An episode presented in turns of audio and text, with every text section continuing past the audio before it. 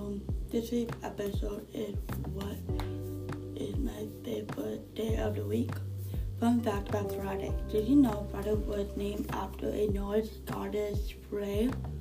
Mine is Friday because that means Friday Night Lights, aka football if you do not know that. Oh, my sister comes home from college. What is your favorite day of the week?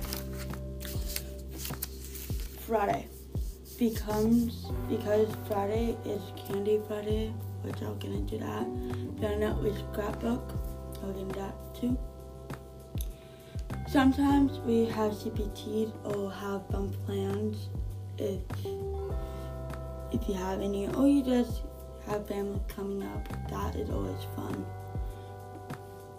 This is why Fridays are the best in my opinion.